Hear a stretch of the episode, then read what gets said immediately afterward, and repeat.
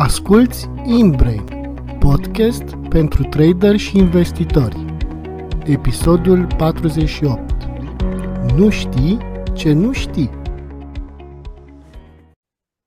Salutare, dragi ascultători! Sunt Mihai Tiepa, gazda podcastului InBrain, locul în care oameni cu experiență vorbesc despre psihologia investițiilor din dorința de a ajuta pe trader și investitori în călătoria lor personală.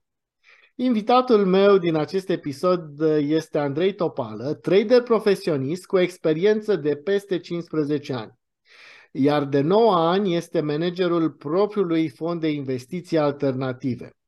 A început ca cariera de trader instituțional în martie 2008 în plină criză, ceea ce l-a ajutat foarte mult în formarea lui profesională ca risk manager. El crede cu tărie și aici uh, sunt uh, super încântat, super de acord cu ceea ce crede el, că tradingul este o formă de artă, într-adevăr. Andrei, bine ai venit la InBrain. Salut, Mihai, și bine, bine te-am găsit și îți mulțumesc foarte mult pentru, informa- pentru invitație. Mă bucur Eu foarte tare mulțumesc. să fiu aici, că, mai ales că oferi o platformă pentru, pentru cei mai profesioniști dintre noi să-și uh, expună ideile către publicul larg. Pentru că, na, cumva e solitară și nu prea se, nu prea se schimbă idei de-astea între noi, știi? Aha, îți e problema mult cu edge da. Uh, da. Eu îți mulțumesc foarte mult că ai acceptat și o să amintim uh, în podcast și faptul că și tu ai un podcast, dar uh, până atunci mai avem multe de, de, de, de povestit. Haide să, nu știu, să, să te cunoască lumea mai bună, să, mai, mai bine, pardon, să um, să-mi spui câteva lucruri despre cum ai început, să-mi spui din experiența ta personală. Te rog. Um, da, am, uh, background-ul meu este de inginerie de aviație, motoare cu alte cuvinte. Dar m-a pasionat întotdeauna statistica și am mers pe, am, am vrut să studiez statistică și unul dintre profesori mi-a zis la un moment dat, băi, uite, poți să lași avioanele pentru că există cerință pentru statisticieni și uh, oameni care pot să rezolve logic niște chestii în finanțe, știi? Și atunci am zis, băi, na, haide să încercăm. Mi se părea, mi se părea un domeniu uh, uh, foarte atractiv, știi? Că, na, trăiam în România, banii erau cum erau, vorbim de anii 2000. Și am zis, de ce nu? Am pus uniforma în cui și am plecat în martie 2008 și am ajuns într-o instituție, nu pot să-i dau numele, toată lumea era bulversată, mă refer la lumea întreagă, era bulversată de tot ce se întâmpla în perioada aia, credit, crunch și nu cred că are rost să, să aduc aminte aceste nefaste momente. Mai puțin colegii din departamentul meu, care erau uh, cu zâmbetul pe buze. Și atunci mi-am dat seama că există, pentru că nu știam, eu aveam un cont la un broker care folosea o platformă MetaTrader și nu prea aveam eu o legătură foarte, foarte mare cu, cu domeniul, să zic așa. Și când i-am văzut pe colegii mei cu zâmbetul pe buze și așa mai departe, de parcă trecea totul pe lângă ei, mi-am dat seama că există și shorturi și că se pot face bani și pe short în piețe în cădere și că există hedging-ul și așa mai departe. Și după aia am început cu cursuri mentorate și uh, plătite de instituția respectivă. Uh, dar pot să spun că singura lecție pe care, cu care am rămas, într-adevăr, și care mi-a rămas întipărită în, în minte și o folosesc și acum ca pe o mantră personală, uh, este că în momentul în care ai plasat o tranzacție, singurul lucru pe care poți să-l administrezi efectiv în tranzacția este riscul și atât. N-ai control asupra direcției prețului, n-ai control asupra uh, sentimentelor pieței. Faptul că sunt foarte mulți care petrec uh, ore întregi cu ochii pe grafic, nu înseamnă că și pot să controleze activul respectiv. Dar uh, uite, vorbeai de podcast. Am avut un interviu cu un uh, medic psihiatru, o să public uh, interviul și uh, mi-a dat o explicație foarte simplă. Uh, creierul uman are nevoie să aibă iluzia controlului să, să fie, să aibă iluzia că suntem în permanență în control. Ce face asta cu traderii și de retail și profesioniști îi bag pe toți în aceeași oală pentru că până la urmă avem același creier, dar folosim instrumente diferite, e că ne îndepărtează de prieteni, de familie, ne face să fim introvertiți și știi că se spune, mă rog, când pe forumuri și așa, când uh, lumea întreabă, domne, cum e să fii trader profesionist, toți spun, mamă, e o meserie solitară, nu mai găsești, nu mai stai cu nimeni, toată ziua ești cu ochii în grafice și așa mai departe. Și părerea mea, pentru că, da, tradingul este o formă de artă, trebuie făcut cu măsură și trebuie tratat ca o formă de artă. Ai o inspirație de moment, îți aplici inspirația de moment, după care te duci și îți vezi de viață, pentru că e foarte important. Nu poți să fii, nu poți să fii, să tranzacționezi bine și corect și să te ții de un plan de tranzacționare dacă în viața ta personală ești praf.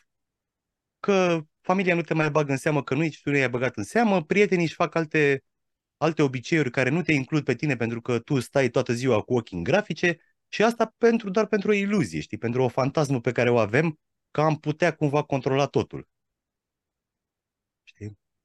Știi? Într-adevăr, suntem în aceeași oală ca traderi, că, suntem, că facem același lucru, dar suntem diferiți și ca traderi și uh, faptul că ne putem uh, împărți în tipuri de traderi, uh, cred că face lucrul ăsta cel mai frumos. Dar asta nu înseamnă că aia care stau cu ochii lipiți în uh, calculator uh, greșesc sau nu. Cred că asta le place, nu știu, încerc să nu judec. Că, n-am zis că greșesc. N-am zis că greșesc, numai că statistic vorbind, revenind la statistică, da. nu cred că am văzut un trader care să stea toată ziua cu ochii monitor să fie mai bogat decât un trader care nu stă toată ziua Perfect. cu ochii monitor. Perfect. Da, uh, și da, da. Uh, cu siguranță nu mai fericit. Nu știu de ce. Mă hazardez poate să spun lucrul ăsta, dar um, cred că, știi, eu fac o orare la sfârșitul analizelor, că tranzacții fericite. De că ingredientul ăsta de fericire este uh, foarte important în, și în activitate, nu ca, uh, de fapt, așa se și spune, că fericirea este un drum, nu e o destinație. Da? Exact, un proces. Un proces. Acum, știi, e o, e, există, o, există un, uh, o chestie foarte bine înrădăcinată în uh, mintea traderilor de retail. Mă refer la trader de retail pentru că profesioniștii au făcut greșeala asta, că așa am ajuns profesioniști. Am făcut toate greșelile alea și nu le mai facem. Uh, apare din ce în ce mai des ideea că un trade reușit este un trade din care ai profit. Și mi se pare dăunător și năucitoare chestia asta. Pentru că un trade reușit nu înseamnă neapărat un trade câștigător. La fel cum un trade rău nu înseamnă neapărat că este pierzător. Și Ce pentru mine, un, pentru mine un trade reușit, o tranzacție reușită este o tranzacție în care ai respectat planul la virgulă. Este, este fantastic feeling-ul uh, pe care l-am de fiecare dată când uh, deschid o tranzacție și o închid și o notez. Uh, eu scriu de mână, îmi scriu de mână toate. Am o agendă și am obiceiul ăsta de, de 15 ani și le scriu cu stilou pe hârtie pentru că stilou nu-mi, nu-mi deformează scrisul și e și o chestie fancy, știi, e ceva ce nu mai face lumea, știi, și mă simt cumva mai snob așa din punctul ăsta de vedere. Și revenind, uh, când notez pe hârtie uh, factorii care au dus la intrarea în acea tranzacție, uh, dacă am respectat sau nu planul, dacă am respectat sau nu strategia și dacă am ieșit la timpul potrivit, uh, mă face să mă simt mult mai bine decât dacă aș urmări știi, câștigurile. Așa mai departe. Faptul că poți să participi zi de zi e absolut minunat, pentru că uh, aș vrea să punctez totuși că tranzacționarea cu instrumente financiare reprezintă de fapt uh, o activitate de asigurări, să zic așa. Cu mici excepții, un trader uh, nu face decât să-și asume riscul altui, altui trader. Uh, de ce spun asta? Avem un activ, XY, nu contează, care este la 100 de dolari. Mie mi se pare că 100 de dolari este subevaluat, unui alt trader îi se, par, îi se poate părea că 100 de dolari este supraevaluat și nu vrea să-și, să-și asume riscul de a ține acel activ în continuare. Și atunci uh, iese cu el la vânzare, mie mi se pare ok, îl cumpăr și îl dețin sau mi se pare supraevaluat și îl vând. Merge și short, invers pentru short. Dar ca să ținem lucrurile într-un flow continuu, o să mă refer doar la cumpărarea de active. Eu cumpăr activul la cu 100 de dolari, uh, având evident uh, ideea că la un moment dat cineva mă va, mă va recompensa pentru riscul pe care mi l-am asumat. Riscul fiind evident ca eu să fi considerat acel uh, activ subevaluat și el să fi fost mult supraevaluat și să pierd o grămadă de bani. Dar ăsta este, ăsta este, ăsta este mersul tranzacțiilor la bursă. Este vorba de tranzacționarea riscului. Mut riscul de la mine la următorul trader, următorul trader îl mută la următorul trader și așa mai departe. Și aș vrea dacă se poate să înțeleagă ascultătorii că despre asta este vorba, pentru că vor privi altfel uh, tranzacțiile după, după asta. Um, am, cu siguranță. Um, dar um, am povestit noi acum câteva săptămâni în urmă despre comparația trading înseamnă să gestionezi un parc uh, auto. Da, da, da, da, da. Este o, este o comparație. Este o comparație care bulversează pe multă lume și aș vrea să o fac și pentru ascultătorii te rog, noștri. Te rog, te rog, uh, și o folosesc foarte mult în... Uh, acum, uh, o să, mă rog, folosesc... Uh, sunt implicat în niște programe de mentorat a, sunt și mentorat eu, sunt și mentor, dar uh, o fac la un nivel foarte mic și cu niște cu persoane alese pe sprânceană, să zic așa, și le spun mereu două povești. Și dacă pot să, dacă îmi dai voie, o să le spun pe amândouă, pentru că sunt scurte. Te rog. Uh, uh, activitatea de trading, în primul rând, pentru mine, după mine, se aseamănă cel mai mult cu activitatea unui dealer de mașini la mâna a doua. Și de ce spun asta? Pentru că Uh, un dealer, hai să vedem cum lucrează. Un dealer de mașini la mâna a doua uh, face, face profituri uh, cumpărând angro niște mașini ieftine, ținându-le la el în parcul auto, deci a, a, a, asumându-și riscul și vânzându-le mai departe cu, cu, cu, cu un profit uneia care, unor clienți care vor mașinile alea. Uh, de unde până unde, să zicem așa, una dintre oportunitățile de cumpărare în vederea afacerii, afacerii de profit, realizării de profit pe bursă, este sfârșitul lunii sau sfârșitul de trimestru, când se fac reechilibrările de portofolii la nivel de fonduri de investiții. Când fondurile de investiții sunt nevoite să vândă la niște prețuri care, uh, care nu le convin, evident doar pentru că trebuie să facă o echilibrare. Toți facem asta. Pentru, din motive de taxe, din motive de uh, pur și simplu de schimbarea direcției pieței sau așa mai departe. În momentul în care un fond de investiții are de descărcat, uh, nu știu, da o sumă, 100.000 de acțiuni din activul XYZ, nu o să poată să-l dea niciodată la, la prețul de pe piață, la mid price, pentru că e un volum foarte mare și pentru că nu există nimeni să-l ia la prețul de pe piață. Și atunci coboară, coboară, coboară până, până ajunge la un nivel care e dureros, dar e ceva ce trebuie făcut. Și atunci mișcările astea se pot observa pe piață, mai ales dacă te uiți în, pe preț, pe acțiunea prețului la sfârșitul lunii, sau când avem uh, triple witching sau quadruple witching sau la sfârșit de trimestru, cum ar fi acum la sfârșitul lui martie, și o să vezi că sunt niște active din niște active foarte populare și atât și, și growth și value, știi? Sunt uh, și bonduri care se vând la discount. Problema noastră ca trader este să le luăm cu discountul ăla dacă putem. Trebuie să stăm cu ochii pe ele, dar mă rog. Așa, revenind. Um, eu ca trader iau, uh, vin în fața uh, fondului de investiții care face dumpul la mare și cumpăr niște acțiuni cu discount. În câteva zile se va, se va liniști toată treaba, știi? Nu trebuie să fac decât să aștept clientul care îmi va oferi pe ele prețul plus 5%, să zic, nivelul meu de profit. Uh, la fel și parcurile auto. Parcurile auto își cumpără mașinile de obicei de la firme de leasing sau de la firme de închiriere auto, care le-au folosit și le-au închiriat și pentru că, evident, nu sunt în businessul de a face comerț cu automobile, vor să scape de ele pentru a-și renoi flota sau din diverse motive. Și atunci preferă să facă un pachet, să zic, de 50 de Dacia Logan și să zică, uite, astea sunt 50 de Dacia Logan cu discount de 10%.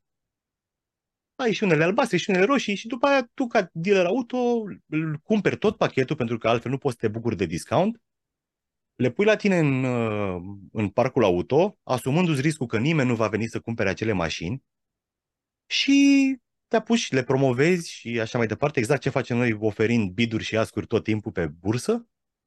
Și până la urmă o să vină cineva care o să zică, vai, uite, ai un Logan uh, albastru cu capace de roz negre și îmi doresc, îmi doream toată viața mașina asta. și o iau, știi? Și o cumpără și stă, plătește 20% on top. Exact, exact asta este, asta este activitatea de trading și dacă cineva consideră altceva, e, mă rog, e, orice părere este acceptată, dar cam, cam eu, eu am pledat întotdeauna pentru, pentru simplitate să ținem lucrurile cât mai simplu. Nu trebuie să le complicăm cu 2000 de indicatori și cu... Într-adevăr. Da. Și acum a doua, a doua, a doua poveste, scurt, scuză-mă, e scurtă. Nu, nu, nu, te rog.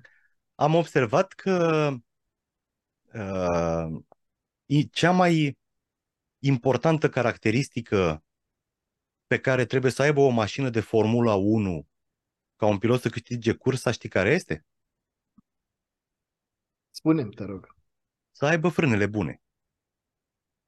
Și e contraintuitiv, știi, pentru că în momentul în care întreb, pun întrebarea asta celor cu care colaborez, ei zic, a, păi milisecunda aia pe care o scoate din putere, încă un cal putere în plus, accelerație liniară, o curbă de accelerație care să-i permită să... Nimeni nu pomenește frânele, știi?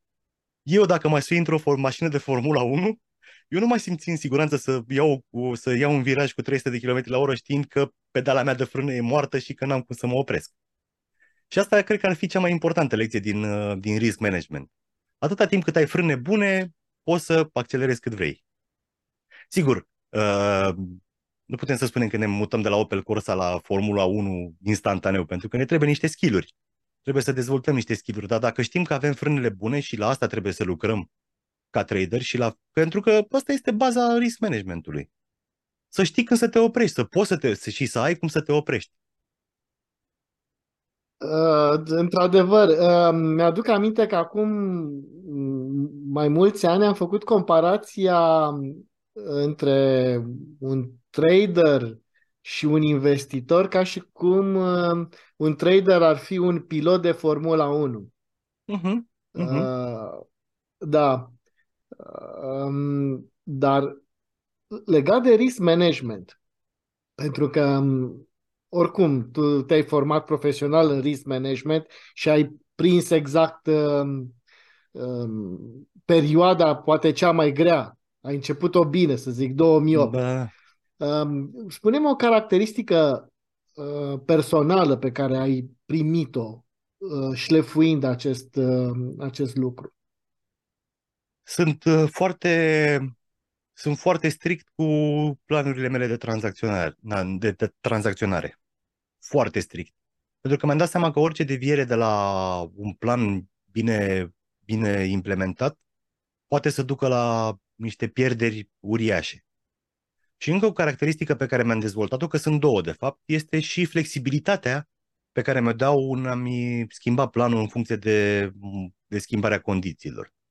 Adică nu pot să fiu atât de încuiat încât să zic, băi, ăsta e planul meu care merge în toate condițiile. N-ai cum. Și atunci îl, adapt, îl adaptez numai că singurul lucru la care nu o să renunț niciodată este procentajul din portofoliu pe care îmi, per, îmi permit să-l risc uh, pentru o tranzacție. Da.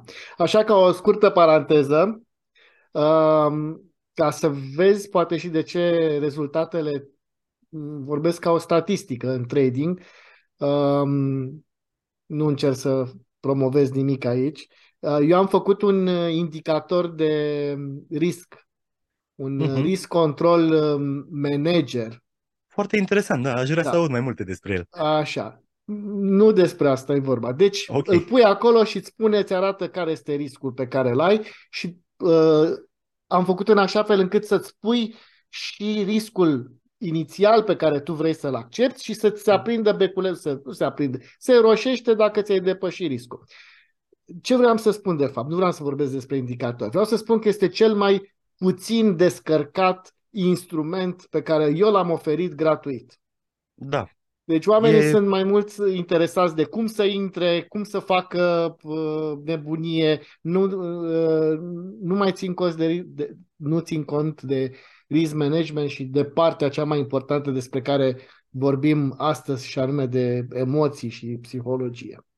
Mihai, e și simplu când vezi, uite, uite-te pe social, e simplu, trebuie doar să ne uităm pe social media, știi?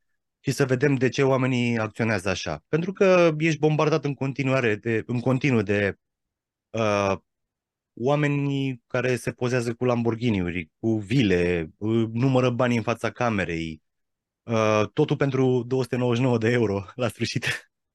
și um, e normal să fie așa, pentru că se dezvoltă în mintea oamenilor uh, un, uh, un, un fenomen care se numește uh, survivorship bias. Nu reușim, cu alte cuvinte, pe, nu reușim să vedem decât lucrurile sau oamenii care au succes. Uh, și nu reușim să vedem că pentru orice om care are succes sau care pare că are succes pe social media, există acei 85% care pierd bani, nu? Conform statisticilor. Și e normal să fie așa, pentru că oamenii au fantasmele lor, au, toți vor să fie, uh, să se îmbogățească rapid și e un fenomen care este din ce în ce mai accelerat acum în condițiile în care deschizi telefonul și ai acces la 100 uh, de postări, poate, de oameni care pozează în, uh, în ce nu sunt. Ca, doar ca să vândă niște cursuri sau ca să... Nu știu da. care e motivul, știi? Dar aș vrea totuși să mă gândesc, adică eu mă gândesc că uh, oamenii care într-adevăr uh, ar putea să se pozeze așa și anume, nu știu, dau niște nume la întâmplare, Warren Buffett, Charlie Munger, uh, Jeff Bezos și până și Elon Musk, nu? Eu n-am văzut vreo postare la ei pe Instagram cu Lamborghini-uri și cu vile și cu... Dar da. asta ne face să nu ne mai gândim la risc. Da. Ce mai contează riscul? Asta că e, e puțin. Știi, am trecut prin chestia asta. A, ce mai sunt 1000 de euro acum? Dacă dintr-o 1000 de euro pot să fac 50 uh, de mii, trebuie mie risc management. Îmi pare rău să aud. Eu, eu l-aș fi descărcat. Dacă mi-ai spune de unde îl descarc. Dar, uh, na. Eu poate pot să-i fac pe... un review pe... da. Poate, poate pot să-i fac un review pe podcast, pentru că, până la urmă... Și nu numai că uh, îl accept, pentru că pot să-l schimb. Da? Eu sunt uh, autorul și dezvoltator. Da, da, da. Lasă, uh, nu despre asta vă Trecem, vorbim. Da. E important, tu ești important în podcast și experiența Mulțumesc. ta. Uh, vreau uh, să trecem la lucruri concrete, să aducem Concret. multă valoare uh, traderilor și investitorilor și să-mi spui despre un ingredient important uh, pe care ar trebui să-l ai uh, uh, în trading și care ar dacă nu l-ai, uh, ar putea să te afecteze și al performanței și emoțional din...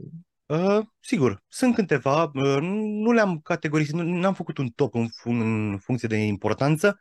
Aș vrea să vorbim despre câteva dintre ele astăzi.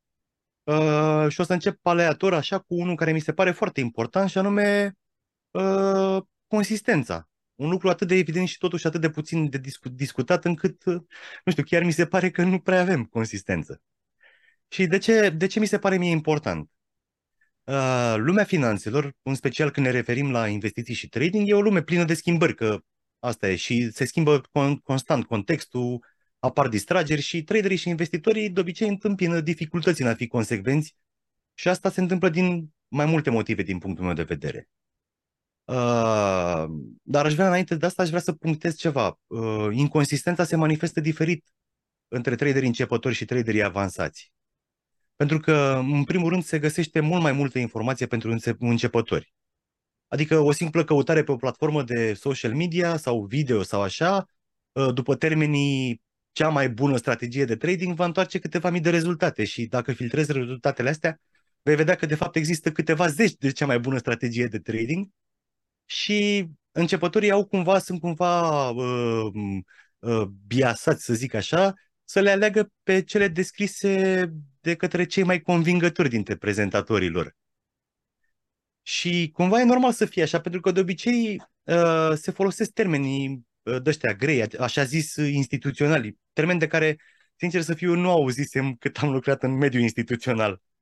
Uh, și cu cât e mai tehnic descrisă strategia, cu atât e mai atractivă pentru niște începători și cumva dă iluzia că e sfântul gral al tradingului, știi?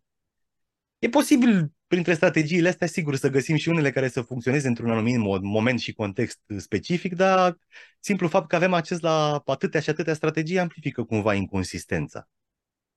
Și mai intervine și faptul că de obicei vrem câștiguri mari în timp cât mai scurt și că dacă din una, două, trei tranzacții făcute urmând o anumită strategie nu ne îndeplinim această fantasmă până la urmă, sărim la următoarea și tot așa. După care exact învățăm lecțiile astea și devenim, uh, să zic, trader de nivel mediu, uh, găsim o strategie, suntem constanți în a aplica o strategie, dar suntem indiferenți la instrumentele pe care le tranzacționăm. Și pentru că și aici se aplică fantasma menționată mai devreme, dacă, de exemplu, petrolul, uh, tranzac- tranzacționez petrol și nu mi oferă câștigurile de care are nevoie creierul meu să se simtă bine, trec la euro-dolar și le caut acolo și așa mai departe.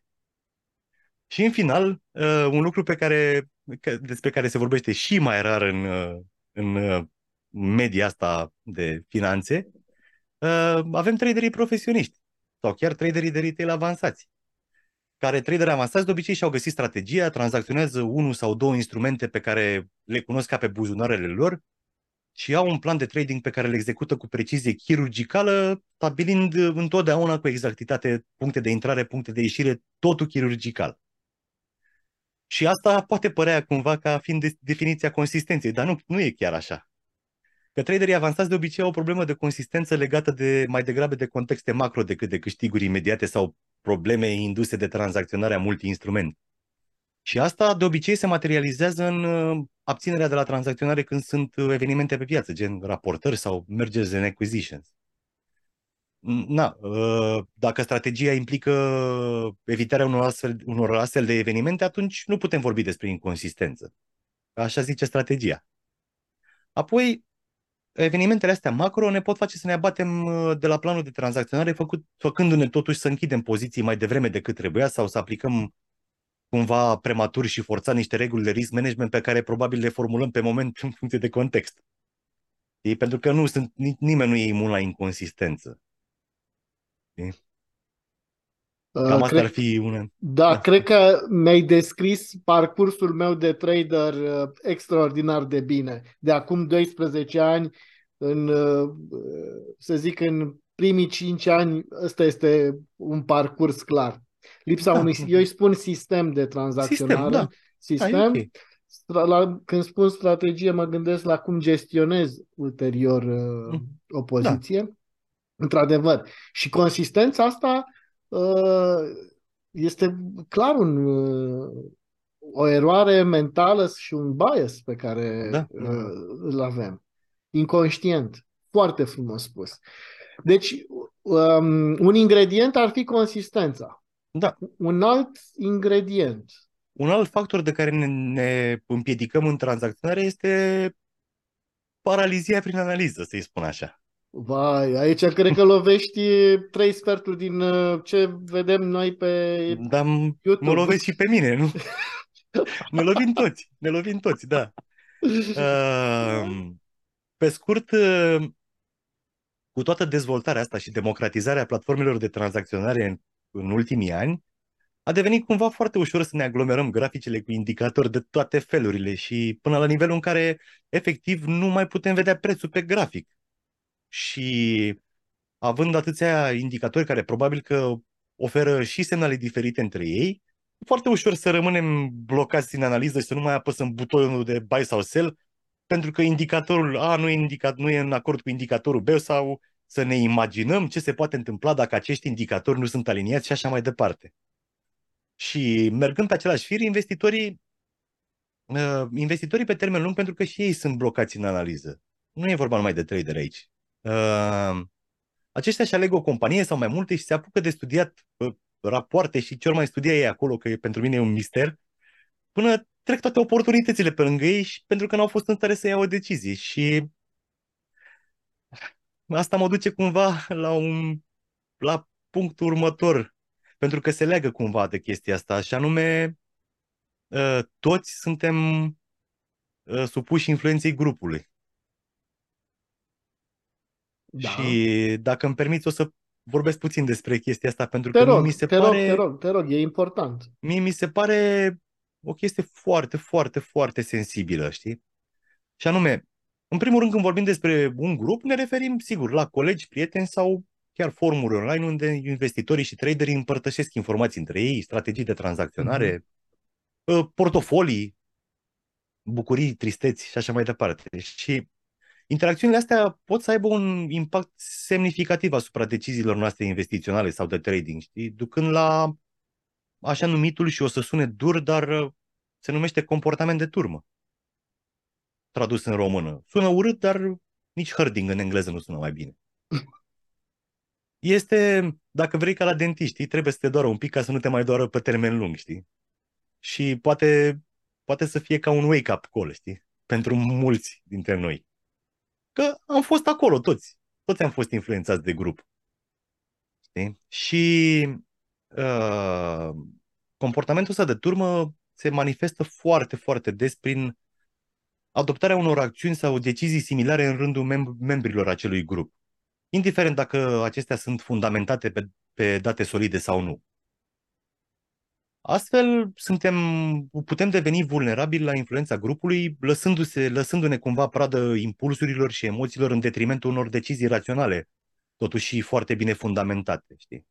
Și e foarte bine, e foarte important ca uh, traderii și investitorii, sau hai să le zicem actori pe piețele financiare, în general, să fie conștienți de vulnerabilitatea asta și să dezvolte cumva abilități critice și de autocontrol în fața presiunii exercitate de grup. Și ce am învățat pe parcursul timpului este că un participant înțelept pe piețele de capital trebuie să fie în stare să discearnă informațiile utile de cele inutile și să ia decizii independent, cumva, bazat pe analiză proprie și așa mai departe. Și asta va, va trece cumva, uh, se leagă cumva de paralizia prin analiză, pentru că uh, am terminat analiza unui, unui activ și din, nu știu, de ce deschidem o platformă de social media și vedem o părere contrară și rămânem acolo blocați, știi, ca, ca o căprioară în farurile unei mașini, știi, cu picioarele simțire, așa tremurăm și nu știm ce să facem mai departe, știi? Și vor, vorbind despre grup, dacă pot să continui. Te rog. Uh, există câteva moduri în care grupul influențează deciziile noastre de tranzacționare. Și printre astea aș menționa unul dintre cele mai importante, efectul de, confir- de confirmare, confirmation bias, pentru că, în general, tindem să căutăm și să acordăm mult mai multă atenție informațiilor care confirmă opiniile și convingerile noastre și grupurile de investitori pot alimenta acest efect și îl alimentează, determinându-ne cumva să ignorăm informații contrare care ar putea fi relevante pentru deciziile noastre. Cu alte cuvinte, dacă vrei să găsești pe Google informații despre nu știu ce teoria conspirației, le găsești. E mai greu totuși să le accepti pe alea care duc, uh, te duc la un alt rezultat, știi?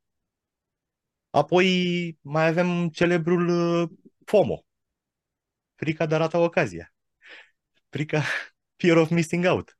Uh, se tot vorbește despre el în ultima perioadă. Uh, și grupurile, sigur, amplifică sentimentul de a rata o oportunitate de investiții. Și asta ne poate să, poate să ne facă să intrăm în tranzacții nepotrivite sau chiar să luăm decizii impulsive, fără să analizăm adecvat situația. Apoi grupul pune presiune socială până la urmă, pentru că toți avem de dorința de a fi acceptați și apreciați în cadrul unui grup și asta ne poate determina să adoptăm decizii de tranzacționare similare cu ale celorlalți membri. Chiar dacă astea nu se potrivesc cu strategia noastră personală sau uh, nivelul nostru de toleranță la risc. Vrem să fim ca ceilalți, vrem să... Suntem ființe mimetice până la urmă. Dar, uh, dar uh, e dureros. Poate să fie dureros.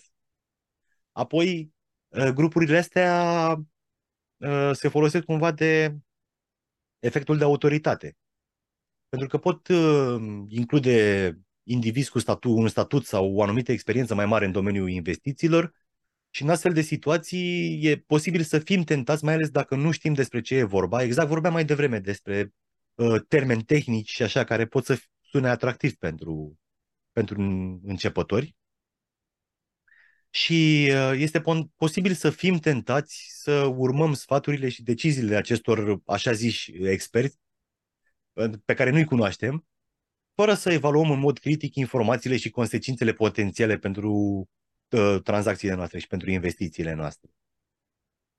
Și um, mai, uh, dacă stau să mă gândesc, mai este, grupul mai are o influență asupra traderilor și anume uh, gândirea de grup, groupthink, care este un fenomen care apare atunci când membrii unui grup se conformează la o opinie sau o decizie comună, renunțând la gândirea critică și individuală și la evaluarea individuală a situației. Și acest lucru conduce la decizii de tranzacționare eronate, bazate cumva pe consensul grupului și nu pe analiza individuală riguroasă a datelor pe care le avem la dispoziție. Știi? Și, mă rog, aceste influențele astea se pot contracara. E esențial să ne cultivăm gândirea critică și să fim conștienți de propriile biasuri și prejudecăți și să ne dezvoltăm cumva o strategie de investiții solidă, uh, care până la urmă trebuie să fie adaptată obiectivelor noastre și a situației personale până la urmă. Da. da, asta, uh, problema cu grupurile, um, într-adevăr, e e atât de discutată sau poate nu e discutată sau e discutabilă.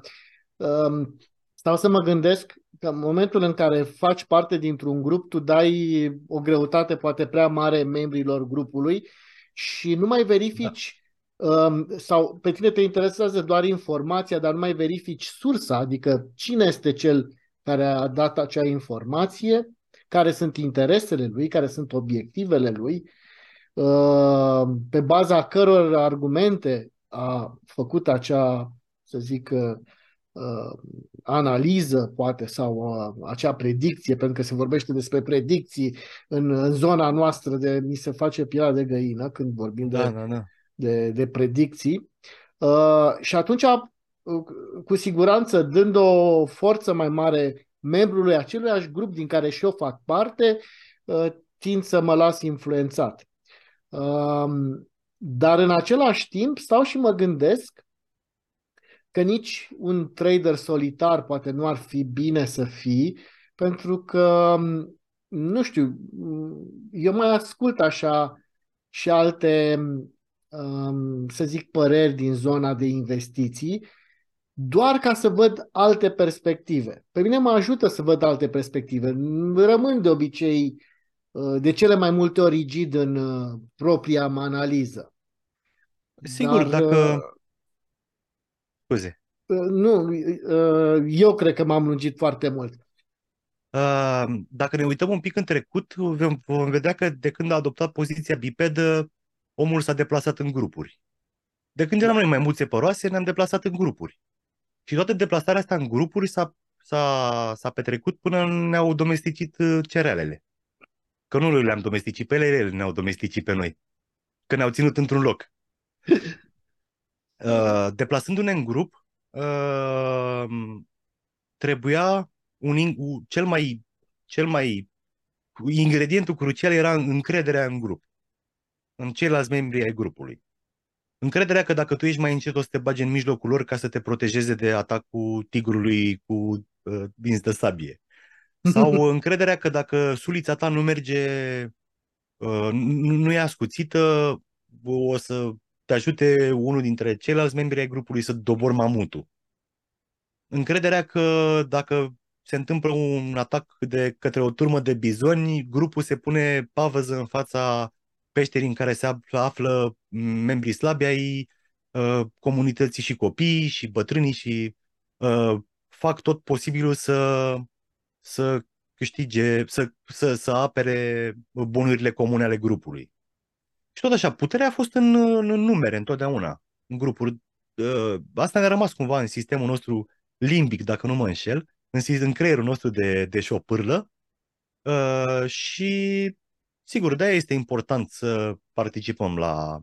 Numai că de la uh, un grup care era uh, strâns datorită un, unor nevoi primare, uh, nevoia de mâncare, de apărare și de reproducere, uh, pe măsură ce evoluăm, intervin și, și alte nevoi. Nevoia de statut, de exemplu.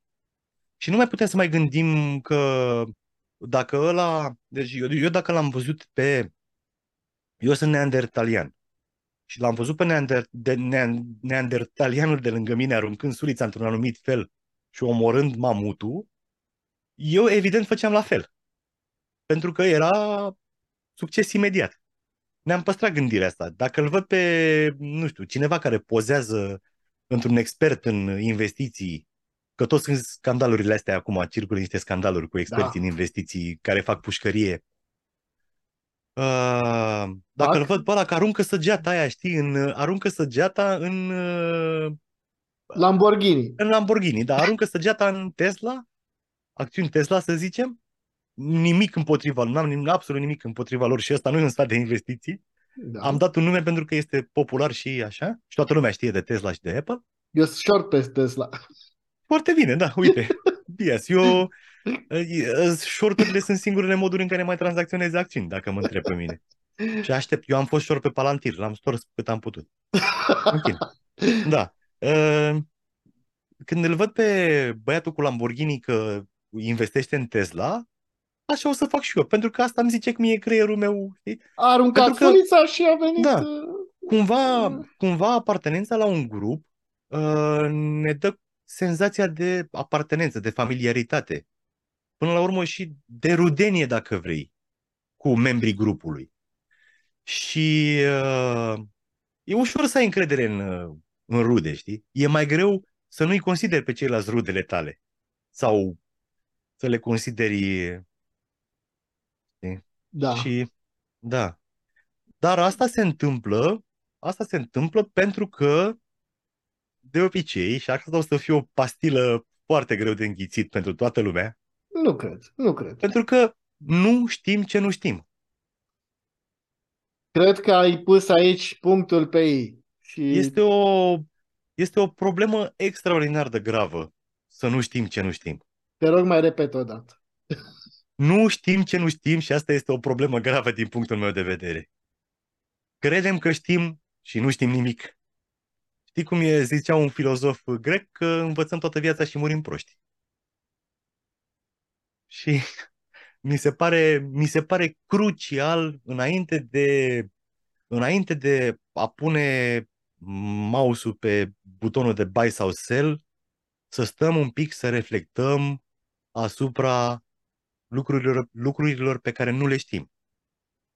Un lucru pe care l-am învățat în uh, activitatea asta de trading instituțional greu și între, între jucători grei, cu foarte multe volume pe piață, și în activitatea mea de uh, market maker ocazional pentru niște instrumente derivate la niște prețuri care nu se găsesc în uh, option chains, pentru că mai facem și activitatea asta, că banii nu se câștigă din trading la nivel instituțional, banii se câștigă din multe alte, prin multe alte moduri. Poate putem dezvolta într-un alt podcast, pentru că este Neapărat mult mai lung. alt podcast. Sigur. Uh, Vin la tine la grătar și facem podcast. Da, da, da. Uh, merge acum, știi? Nu lăsat, este slow cook. Nu mă interesează. Se ocupă fratele de el. Uh, un lucru pe care l-am învățat este așa. Dacă mie, dacă mie îmi vine cineva și îmi zice, băi, uite, am nevoie să-mi faci o piață pentru X activ. Uh, la prețul ăsta.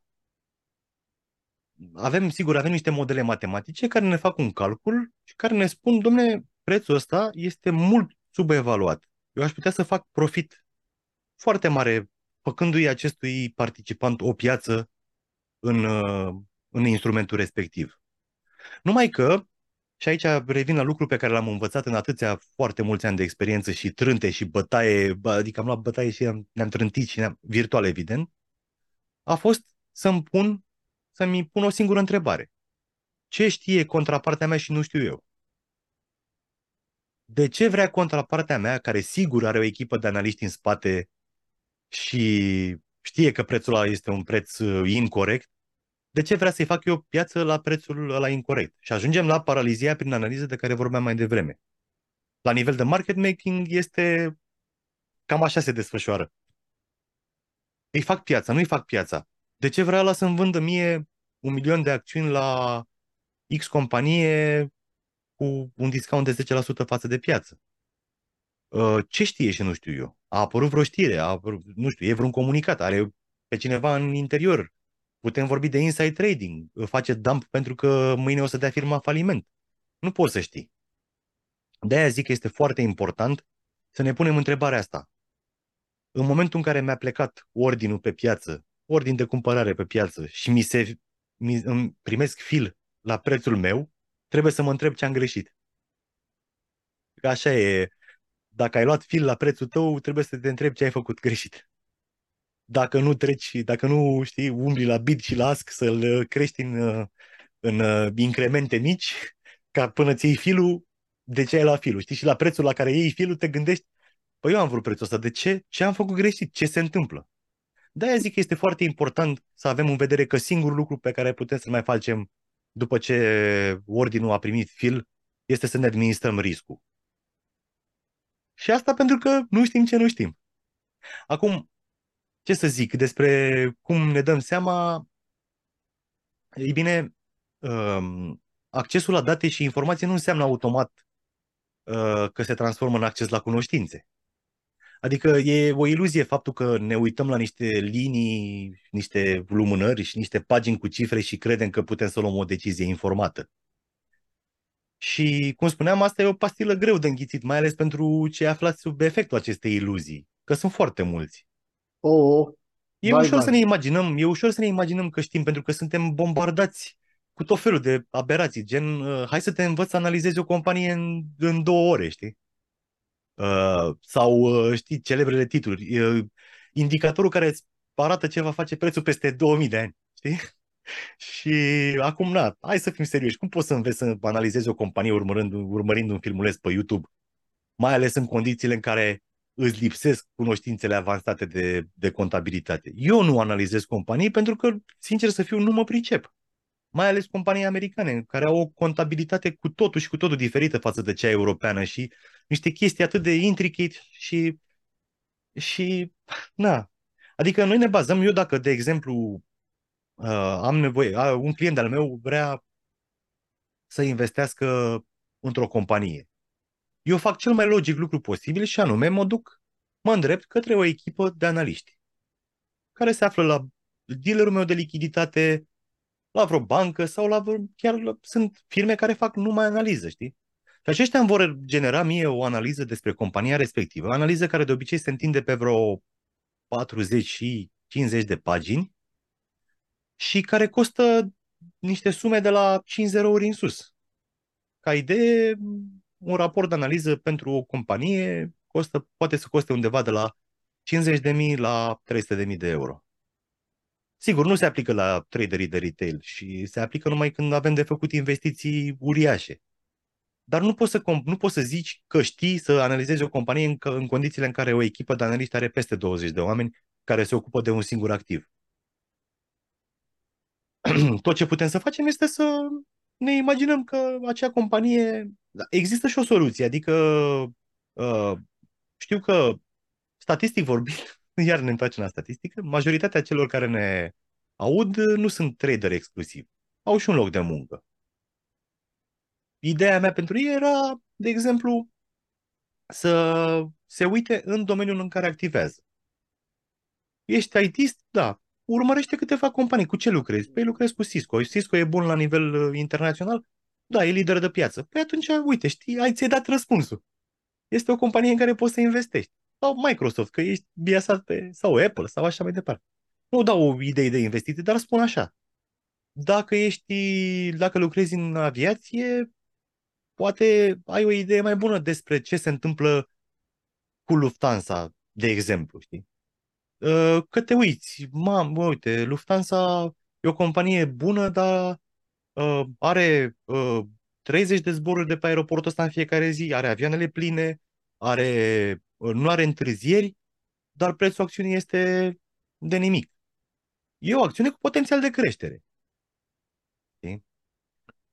Na. Și mai e o chestie legată de ce nu știm, cum nu știm, că nu știm. Uh, poate credem că uitându-ne pe un grafic putem să știm direcția unui activ care este influențat de zeci și poate chiar sute de factori. Știi? Și asta e. Și nici, vorbeam mai devreme de analizele astea instituționale, nici analizele alea nu sunt întotdeauna cele mai bune, știi? Însă există o mare posibilitate să ia în calcul cam tot ce ai ratat tu să iei în calcul. da, să mi aduce aminte de discuția noastră de acum, nu știu, o lună, când ziceam că dacă s-a certat cu nevasta... Da, da, da. Da, da, da, exact, pentru că nu se mai se aliniază. Schimbă. Uh, uh, din punct de vedere, din punct de vedere sociologic, uh, piațe, piețele de valori sunt o ciorbă de biasuri și sentimente. Și, și, și așa trebuie să le privim. Adică, dacă eu cred, am, am o, mă gândesc eu la o direcție a prețului, mă uit în trecut și văd, băi, uite, în 2009, după criză, că uh, chestiile astea sunt prezente pe Fintuit, uh, pe Twitterul financiar plin de confirmation bias și de, de toate biasurile posibile acolo le găsești. Și pe Facebook și peste tot. Sunt grafice, uite ce a făcut prețul în 2008, uite ce a făcut prețul în 2009.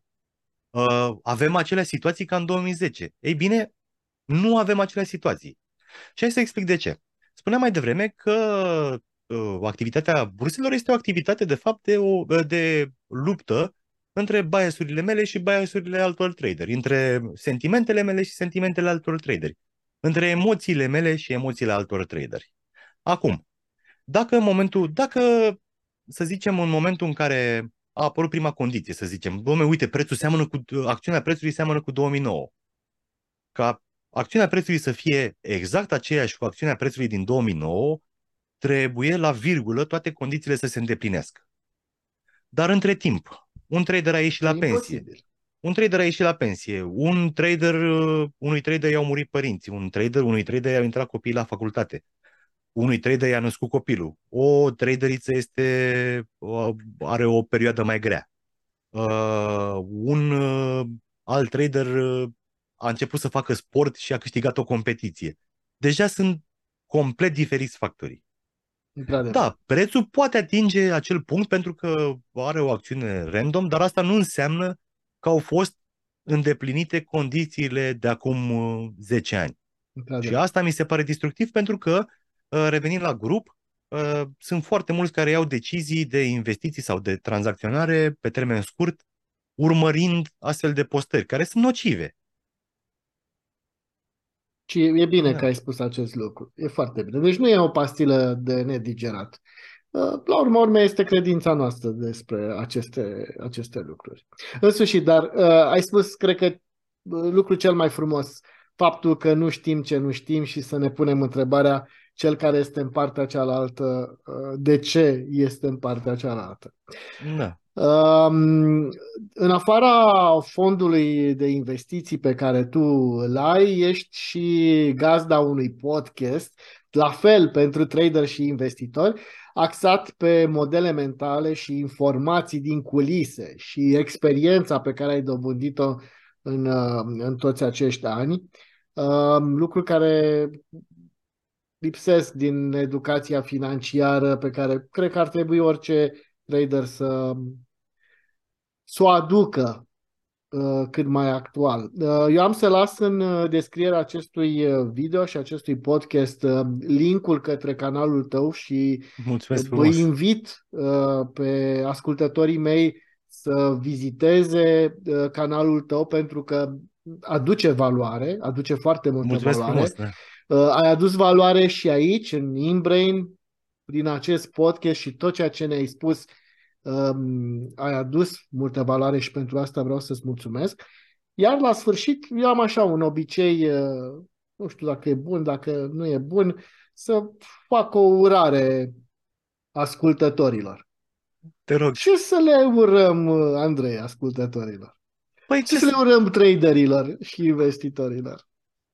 Hai să le urăm, uh, păstrând linia podcastului tău, să le urăm tranzacții fericite, și aș vrea să le urez să, să mai lase puțin garda jos din când în când, să nu se protejeze, să să preia riscul în anumite limite, să citească să citească și din alte domenii, nu neapărat legate de trading, și în primul rând, și în, în primul și în primul și în primul rând, să ia în considerare faptul că totul este aleator și că singurul mod în care pot să câștige efectiv, să facă un profit pe bursă este să-și administreze riscul.